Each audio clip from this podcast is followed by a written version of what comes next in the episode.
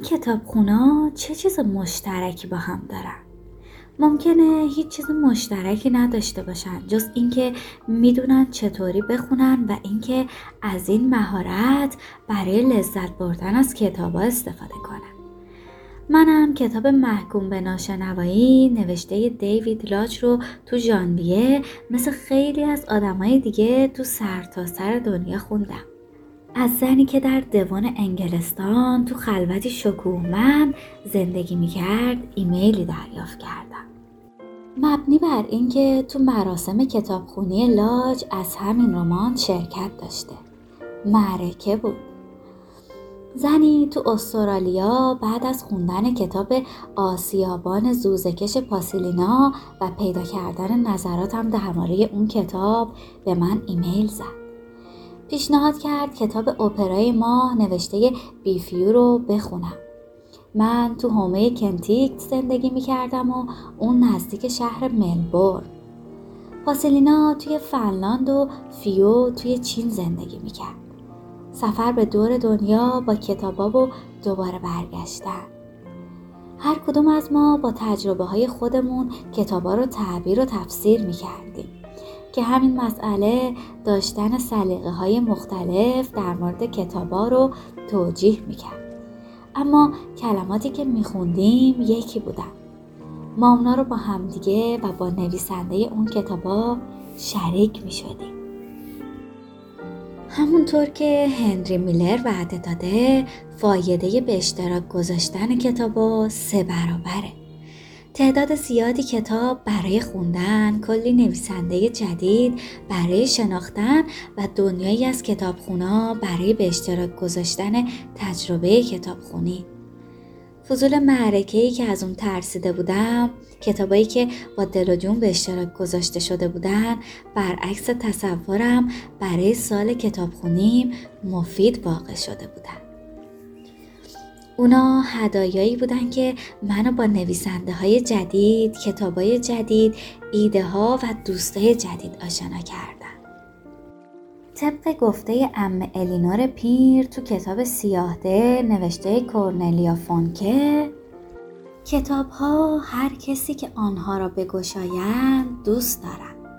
آنها به تو امنیت و دوستی میبخشند و در مقابل هیچ توقعی از تو ندارند.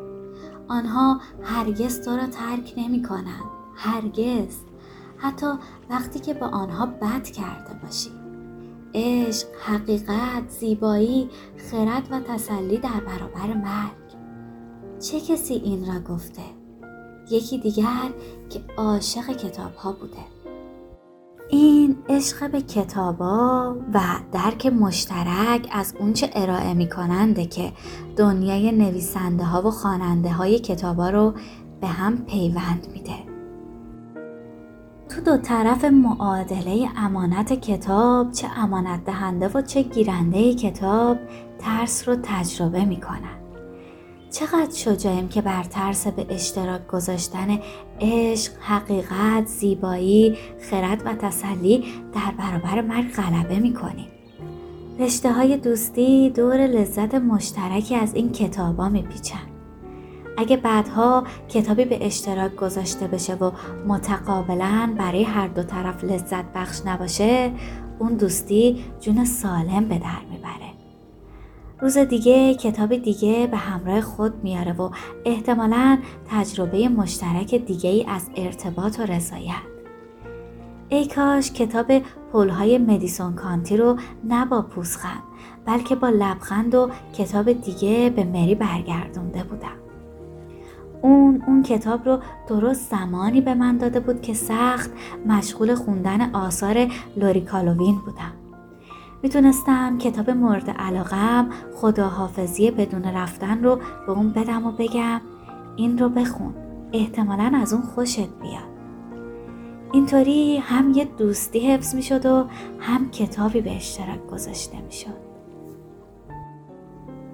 می‌دونین همش به مری فکر می‌کنم. به اینکه احتمالا این کتاب خونده و به احتمال زیاد با دونستن پشیمونی نینا اونو بخشیده. و ای کاش ما فرصتی برامون پیش میومد که بتونیم اینجوری حسامونو به کسی که ازمون دلخوره بفهمونیم. شنیدن کلماتی که قبلا نشنیده بودم. آیا تا به حال قلبت به خاطر تمام شدن کتابی به درد آمده است؟ آیا شده تا مدتها بعد از تمام کردن کتابی نویسندش همچنان در گوشت نجوا کند؟ الیزابت مگوایر در گوشوده تو بهاری که آنماری بیمار بود یه عصر شنبه رو با اون تو اتاق مطالعه آپارتمانش واقع در خیابان 96 غربی گذروندم. اون و ماروین چند سال قبل اون اتاق رو تغییر داده بودن و یه اتاق خواب کوچیک اضافی رو به اتاق کاری دنج و گرم برای آنماری تبدیل کرده بودن.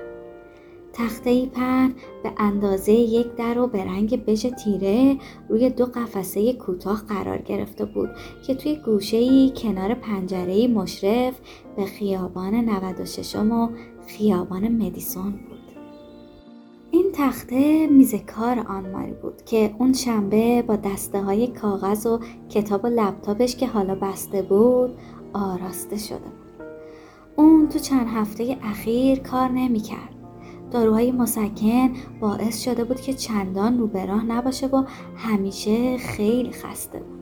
قاب عکسای ماروین تو طول لبه های میز چیده شده بودن به همراه عکسای پسرای من تو سنین مختلف. نقاشی که پسران براش کشیده بودن کنار کارت پستالا و عکسای پولاروید از مکانایی که آنماری زمانی اونجا بود به ردیف روی دیوار آویزون بودن پاریس، لس آنجلس، فیزول، پینزا، اودیپور، فایر آیلند دیوار روبروی میز از زمین تا سقف به قفسه های کتاب اختصاص داده شده بود. قفسه هایی که پایینشون بسته و بالاشون باز بود. طبقه ها پر بود از کتابا. تاریخ هنر و فلسفه، رمان، شعر و مجموعش از کتابای تن. دیوار بین قفسه ها و میز پنجره داشت با نمایی رو به شمال و نور ملایم خورشید. فضای باقی مونده دیوار رو کاغذ دیواری با طرح ویلیام موریس پوشونده بود که با طرح گل و برگهای در هم پیچیده سبز و خاکستری تا سقف گسترده شده بود. وسط اتاق کاناپه قهوه‌ای قرار داشت که روبروش میزی کوتاه بود که حالا روش از کتابا، مجله ها و پاکت های نتفلیکس پر بود. روبروی اون یه تلویزیون و دستگاه پخش دیویدی هدیه ای از طرف والدینم که به تازگی به وسایل آپارتمان اضافه شده بود. آنماری و ماروین شبا اینجا فیلم تماشا می‌کردن در انتظار تاثیر داروها تا خواهرم فرصتی پیدا کنه تا قبل از شروع دوباره درد چند ساعتی استراحت کنه. اون شنبه آنماری ملاقات کننده دیگه ای هم داشت. یه دوست همدانشگاهیش که تو کالج ویلیامز تدریس می‌کرد. لیز برای ملاقات کوتاهی اومده بود و وقتی من رسیدم خیلی زود رفت. اون بوی خوبی می‌داد. عطر ملایمی از برگای خیس تازه. وقتی رفت بوی شیرینش با رایحه مطبوع مهربونی و دلواپسی که این روزا چاشنی همه ملاقاتهای خواهرم بود باقی موند. وقتی تنها شدیم رفتم و کنارش نشستم. آماده برای گزارش های به امید سرگرم کننده بودن این گزارش ها از زندگی در میان وحشی ها من آنماری هر دو عاشق کتاب شرلی جکسون با همین عنوان بودیم. روایتی به شدت خندهدار از زندگی با بچه های کوچیک تو حومه شهر. اما آنماری نمی‌خواست درباره پسر رو بشنوه. سمت من چرخید و محکم بغلم کرد. بازوی لاغرش رو محکم به پشتم انداخت و منو به سمت خودش کشید. صورتم رو میون موهاش فرو کردم و به حرفاش گوش دادم. گفت منصفانه نیست. گفتم دوست دارم. این تنها چیزی بود که تونستم در جوابش بگم. بینیم رو توی ژاکت خاکستری آنماری فرو کردم و نفس عمیقی کشیدم. این لیز نبود که بوی خیلی خوبی می‌داد. آن ماری بود. بله این بو رو میشناختم. عطر میتسوکو عطر مورد علاقه آنماری دوباره و دوباره نفس عمیق کشیدم. آنماری رو به قفسه سینم که بالا و پایین می‌رفت نزدیکتر کردم. دلم می‌خواست سلامتی رو به اون برگردونم. دلم می‌خواست یه زندگی طولانی رو به آینده اون برگردونم. دیگه قادر به شنیدن حرفاش نبودم. بیش از حد به اون نزدیک بودم. غرق توی موها و ژاکتش. اون ژاکت خاکستری رو نگه داشتم. این روزا اغلب اونو میپوشم. در حالی که مشغول کتاب خوندن روی مبل بنفش نشستم سرمایه فوریه رو از پنجره اتاق موسیقیم احساس می‌کنم. طبقه بالا روی یکی از طبقه های کمدم یه شیشه عطر نیمه خالی میتسوکو رو نگه داشتم و هر وقت بتونم تحمل کنم و تا بیارم درش رو باز می‌کنم و بوشو نفس می‌کشم. بعضی وقتا به این فکر می‌کنم اون روز است که کنار شونه های اون کس کرده بودم شنیدن چه کلماتی رو از دست دادم. شنیدن یا دست یافتن به چه خردی رو از دست داده بودم. اوایل فوریه کلمات حکمت آمیزی رو تو داستان زن دیگه ای که خیلی جوان از دنیا رفته بود پیدا کردم. کتاب در گشوده نوشته الیزابت مگوایر زندگی نامه داستانی از یه زن نویسنده است تو قرن 19 به نام کنستانت فنیمور ولسون. رمان با پارو زدن ولسون جوون تو جزیره ماکیناک توی میشیگان شمالی آغاز میشه. ولسون در حالی که به تنهایی پارو می‌زد به سختی نفس می‌کشید. اما از اون آگاه و بابتش خوشحاله چرا که اون رو تنفس سلامتی می‌دونه.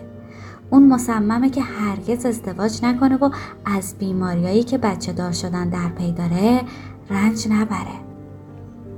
منصفانه نبود که ازدواج را دلیل مرگ دو خواهرش بداند اما حاضر نبود ریسک کند. زندگیش را به خاطر یک مرد از دست بدهد این کار را نخواهد کرد. کارهای زیادی داشت که باید انجام می‌داد. و همچنان که مگوایر مشغول تعریف قصه است ولسون کار زیادی را انجام میده. برای حمایت از خودش و مادرش نویسنده میشه. نوشتن داستانهای کوتاه یادداشتهایی درباره سفر و نوشته های طولانی تر بالا و پایین کرانه شرقی رو در می نورده و مادرش رو به خاطر سلامتیش به جنوب به فلوریدا منتقل می‌کنه. خواننده سیری ناپذیر جدیدترین کتاباست و بعد از مرگ مادرش رسم و رسوم عزاداری رو نادیده گرفته و به اروپا میره چرا که مصمم هنری جیمز یکی از قهرمانای ادبیش رو ملاقات کنه کار اونو جیمز به یه دوستی عمیق و پایدار می‌کشه.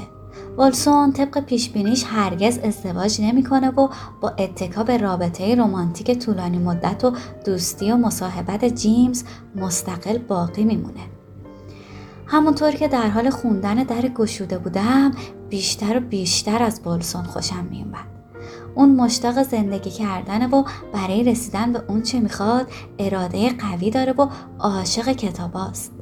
بارها و بارها زیر کلماتی خط کشیدم که مگوایر درباره معجزه کتاب خوندن تو دهان واتسون می‌ذاره آیا تا به حال قلبت به خاطر تمام شدن کتابی به درد آمده؟ آیا شده تا مدتها بعد از تمام کردن کتابی نویسندش همچنان در گوشت نجوا کند؟ بله بله تو دوران دبیرستان شروع کردم به جمع کردن عبارتهای مورد علاقم از کتابا. هدفم این بود که اون نوشته ها مثل یک گاف صندوق عمل کنن. می‌خواستم کلماتی رو که نویسندگان محبوبم توی گوشم زمزمه می‌کردن حفظ کنم و اونا رو برای روزی که به شنیدن دوبارشون نیاز داشتم نگه دارم. به همون اندازه که خوندن اون عبارت ها برای اولین بار برام الهام بخش بود می‌تونستم هر وقت به برانگیختن اون الهام نیاز داشتم به سراغشون برم. اون موقع ها امیدوار بودم با دنبال کردن اون کلمات فرد قویتر، داناتر، شجاعتر و مهربونتر بشم. عبارت هایی که توی دفترم یادداشت می کردم هم اثبات و هم گواه این بودن که چطوری با هر چالشی روبرو شده و به همه سختی ها غلبه می کنم. البته معنیش این نبود که از والدینم راهنمایی دریافت نمی کردم. اما پدر و مادر ما از طریق تکرار و پند و اندرز یا سخنان بزرگترهای خانواده یا سخنرانی های طولانی به ما آموزش نمی‌دادند. بابا گهگاهی ما رو مفتخورا صدا می‌زد اونم وقتایی که از اون پول تو جیبه بیشتری می‌خواستیم یا وقتی برای کارهایی که باید انجام می‌دادیم مثل وجین کردن باغچه یا چمن زدن آه و ناله سر می‌دادیم. اما نه اونو نه مامان اصرار چندانی بر اصول اولیه زندگی خودشون نداشتن. ما به رفتار اونا نگاه می‌کردیم و از اونا یاد می‌گرفتیم. بابا مامان شغلشون رو دوست داشتن و هرگز نشدیدیم که درباره سر کار رفتن یا ساعت طولانی کار شکایتی بکنن. چه زمانی که مامان توی نورس بسترن مدیر بود یا همه اون شبایی که بابا تو بخش اورژانس کار می‌کرد. اونا عاشق گوش کردن به موسیقی بودن.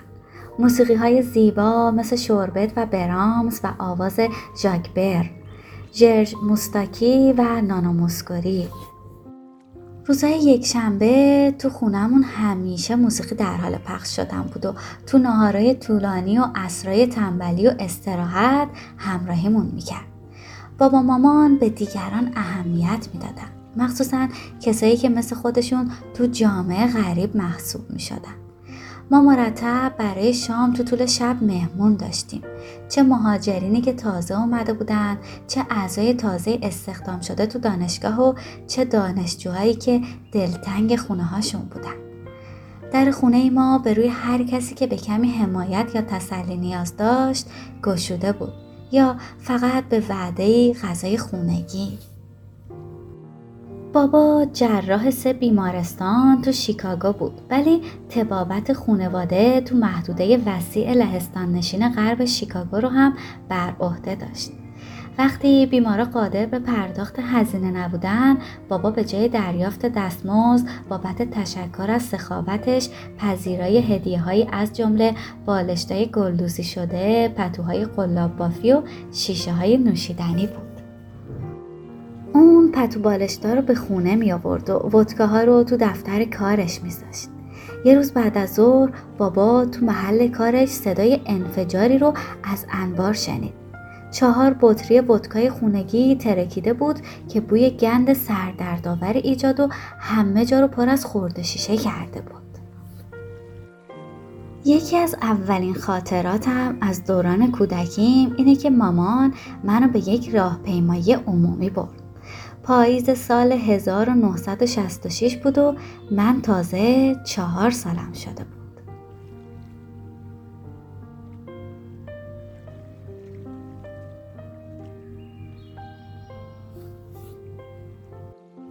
بچه ها می‌دونین چه چیزی توجه همو خیلی به خودش جلب کرد؟